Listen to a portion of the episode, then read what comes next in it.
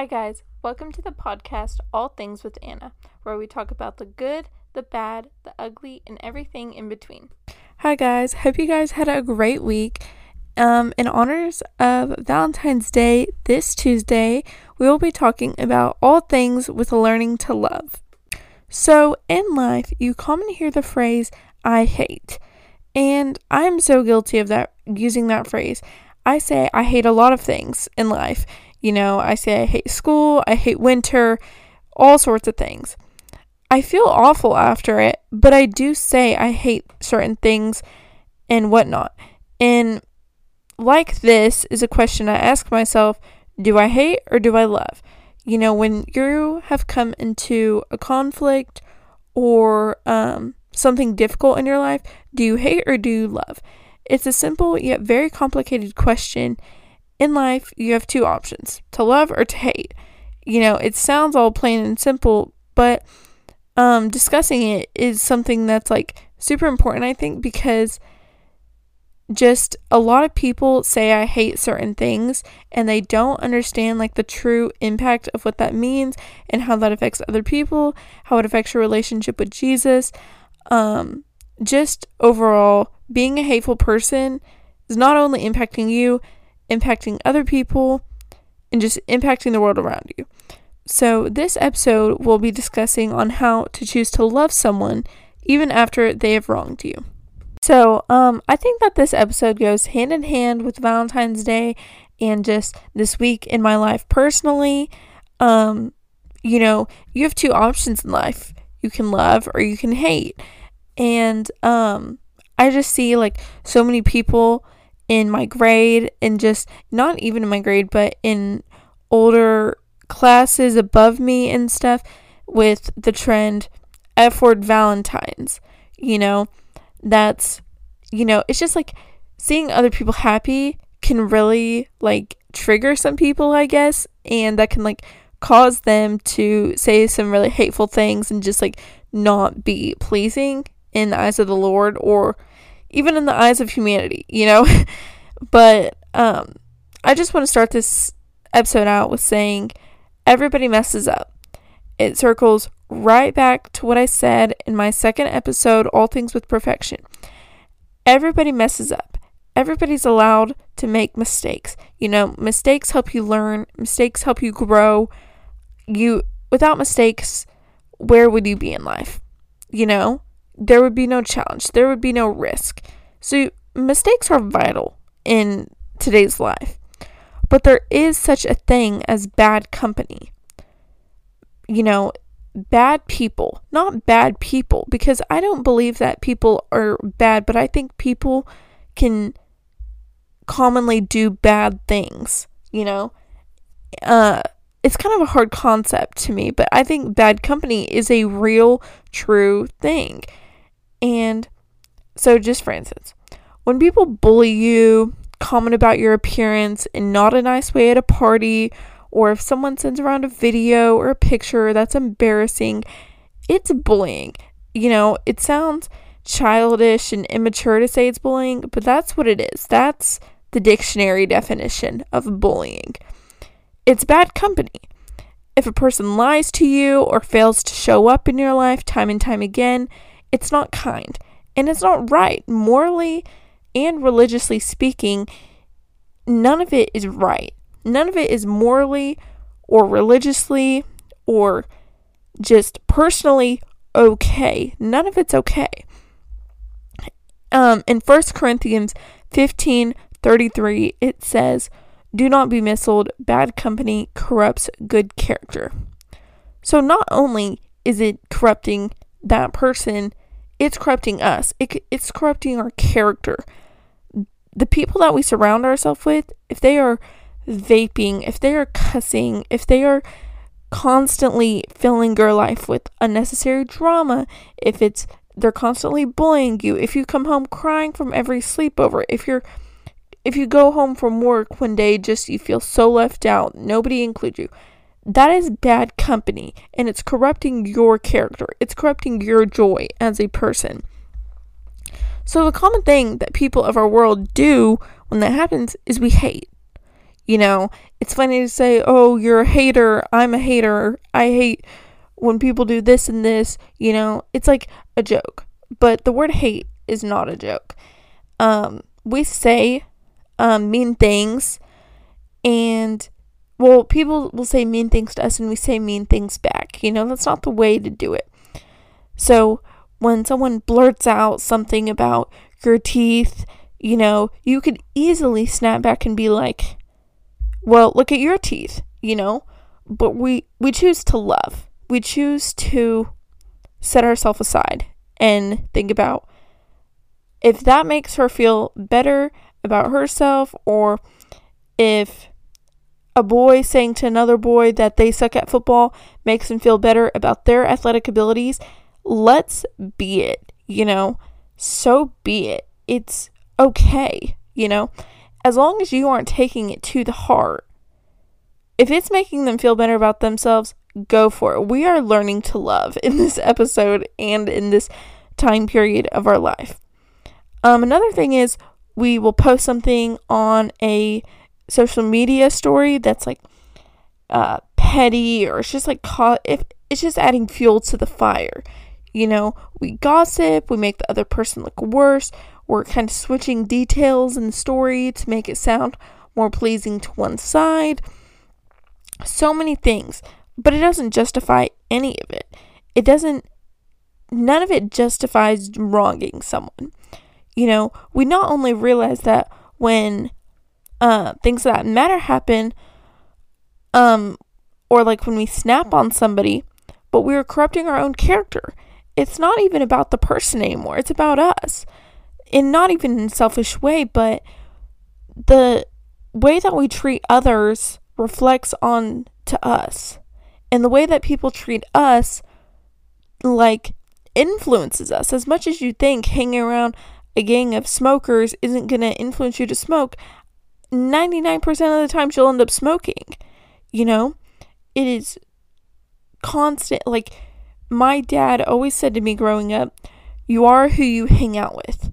So, if I'm going to hang out with the Christian girls at school, I'm known as a Christian girl. If I'm going to hang out with drama girls, I'm a drama girl. If I'm going to hang out with the stoners and the people that are getting um, detentions and getting suspended for various drugs at school. I'm known as one of those girls. You have to think about how other people's behavior is reflecting onto your own. And if it's reflecting onto your own in a negative light, some things need to be evaluated in your friendships or who you hang out with or what clubs you're in or etc.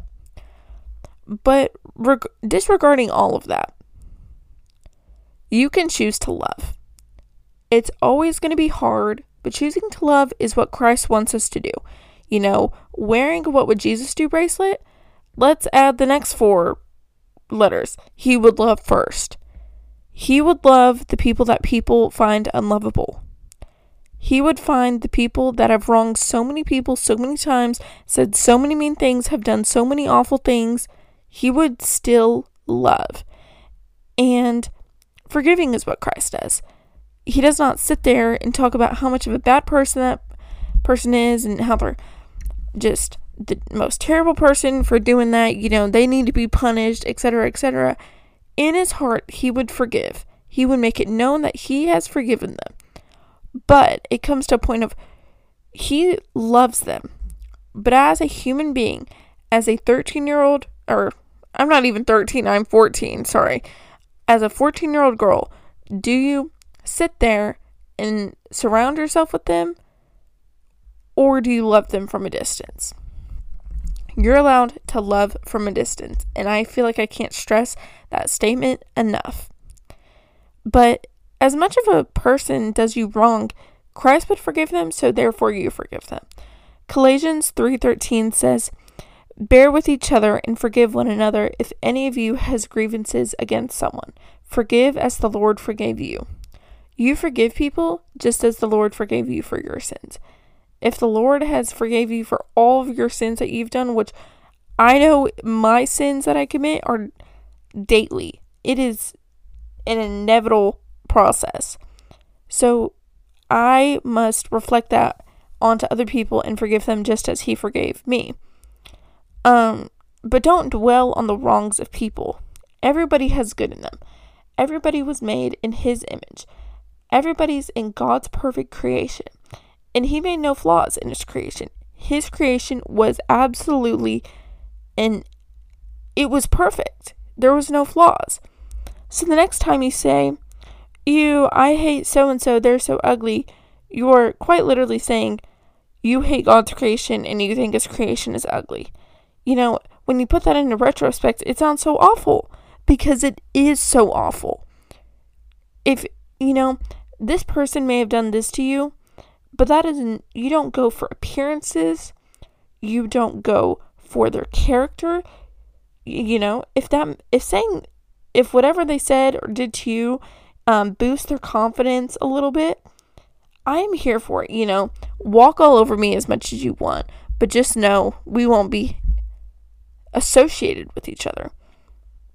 You know, you're allowed to forgive and you know, you can forget whatever happened and you can love and you can move on, but you have to know that that person is corrupting your character. And so that is drawing you further from Christ. And so are you going to be further from Christ? Are you going to stay with Christ holding steadfast. Um so I think personally I'm so bad on focusing on everybody's flaws and their personality that I can't even see their good flaws.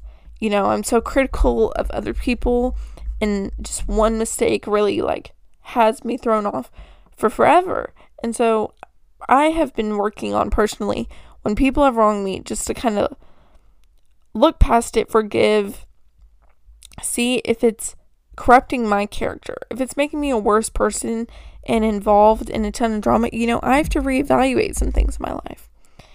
2 Timothy 2:22 through 26 says, "Flee from youthful passions and pursue righteousness, faith, love, and peace, along with those who call on the Lord from a pure heart. But reject foolish and ignorant disputes because you know that they breed quarrels." The Lord's servant must not quarrel, but must be gentle to everyone, able to teach, and patient, instructing his opponents with gentleness. Perhaps God will grant them repentance, leading them to the knowledge of the truth. Then they will come to their senses and escape the trap of the devil who has taken them captive to do his will. I think that kind of ties around to what we were just saying right before this, but a huge takeaway is that number one, it is saying how much the Lord dislikes arguments. He does not want us to sit there and argue over something. You know, I am a firm believer in like not arguing over the phone. Like I really think like calling each other is a better option. I don't want to, I don't want to text like I've just learned that like previous times before like talking over messaging in an argument just doesn't work. It doesn't make anything better. I mean, I've learned it the hard way. It doesn't make anything better. But he hates arguments, period. He doesn't want us to argue. You know, fellow Christians, non believers, he doesn't want us to argue. We are supposed to be united in Christ. And so when you are consumed with drama at school, work, your sports, or whatever, it's mentally, like, it's actually mentally exhausting. And it is so easy to just lash out in anger and say something hateful. But we must bear the fruits. We must act with gentleness and we must forgive. I'm not saying that if you're put into a rough situation that you should just act like it's all fine and not show any emotion and just be like some proper little lady who's just like, oh, everything's holly jolly, like I'm fine, even though this person did so and so to me, I'm fine, everybody's fine. I'm not saying that. I'm saying that you're allowed to set boundaries without being mean. Say what you mean, but don't say it mean. You know, that's I tell my mom that all the time. Like it's on my um, classroom wall in my science class. But say what you mean, but don't say it mean.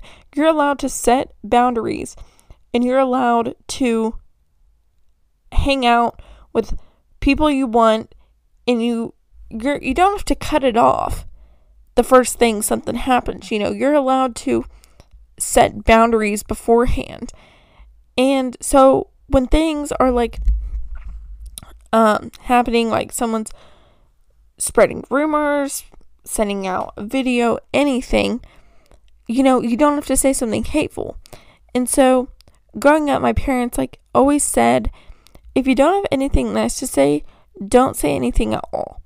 Because sometimes when you're so angry at a person that like you mentally like can't it's not even anger, but it's like you just have kind of focused on their flaws a little bit too much when something happens, just don't speak to them because you don't want to mess up your relationship with the Lord even more when you say something hateful. Because if you can't say anything nice, just don't say anything. Like, it's better to stay silent than go on a rampage and say how much you hate them, you know?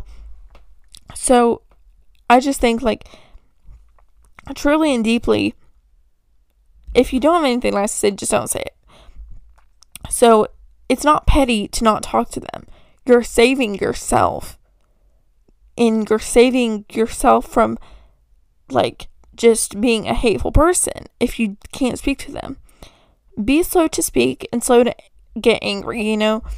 Don't just get enraged the first time something happens.